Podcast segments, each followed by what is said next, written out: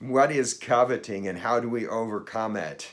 It was said a while back that 100 years ago, the average person had 16 basic needs, things that they absolutely could not do without, and they had 74 wants or desires. Fast forward 100 years, and those numbers changed dramatically. Now it's not 16 basic needs, but is approximately 100 basic needs, and the average person also has about 500 desires 100 years later. Welcome to Truth Talk with Ed Skipper, where I take the truth of Scripture and apply it to your daily living. Here is the 10th commandment found in Exodus 20, verse 17. You shall not covet your neighbor's house, you shall not covet your neighbor's wife or his manservant or maidservant or ox or donkey or anything else that belongs to your neighbor. Coveting is an itch to have something that belongs to someone else. It is being discontented with what we have and jealous of what someone else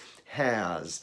Uh, desire has been called the action egg because out of it, the steps come that lead to action and the steps come that lead to sin. And so, if you can kill the desire, then you can kill the sin. The egg is never hatched and never develops. This commandment has been called the root extractor because it gets at the root of sin, not just the action, but the desire. And deep in our sinful nature, this coveting has taken deep root. And the only way to extract it is for God to extract it.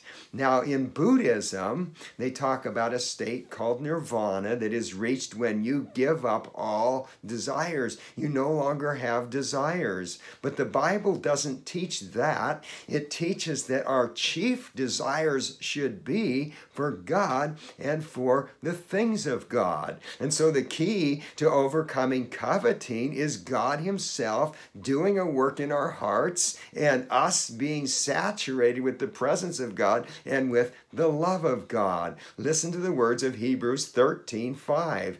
Keep your lives free from the love of money and be content with what you have, because God has said, Never will I leave you, never will I forsake you. What we need to know is that the steps of a godly person are ordered by the Lord, and His grace is sufficient for us, whatever circumstances we are in. And if we will know that, then it will really help us overcome coveting. Now, for more about coveting, check out the last episode of Truth Talk and any of the previous 221 episodes of Truth Talk with Ed Skipper about a variety of subjects. Now, as the COVID season is letting up, and I'm anticipating more and more face to face ministry with people, this may be my last episode of Truth Talk.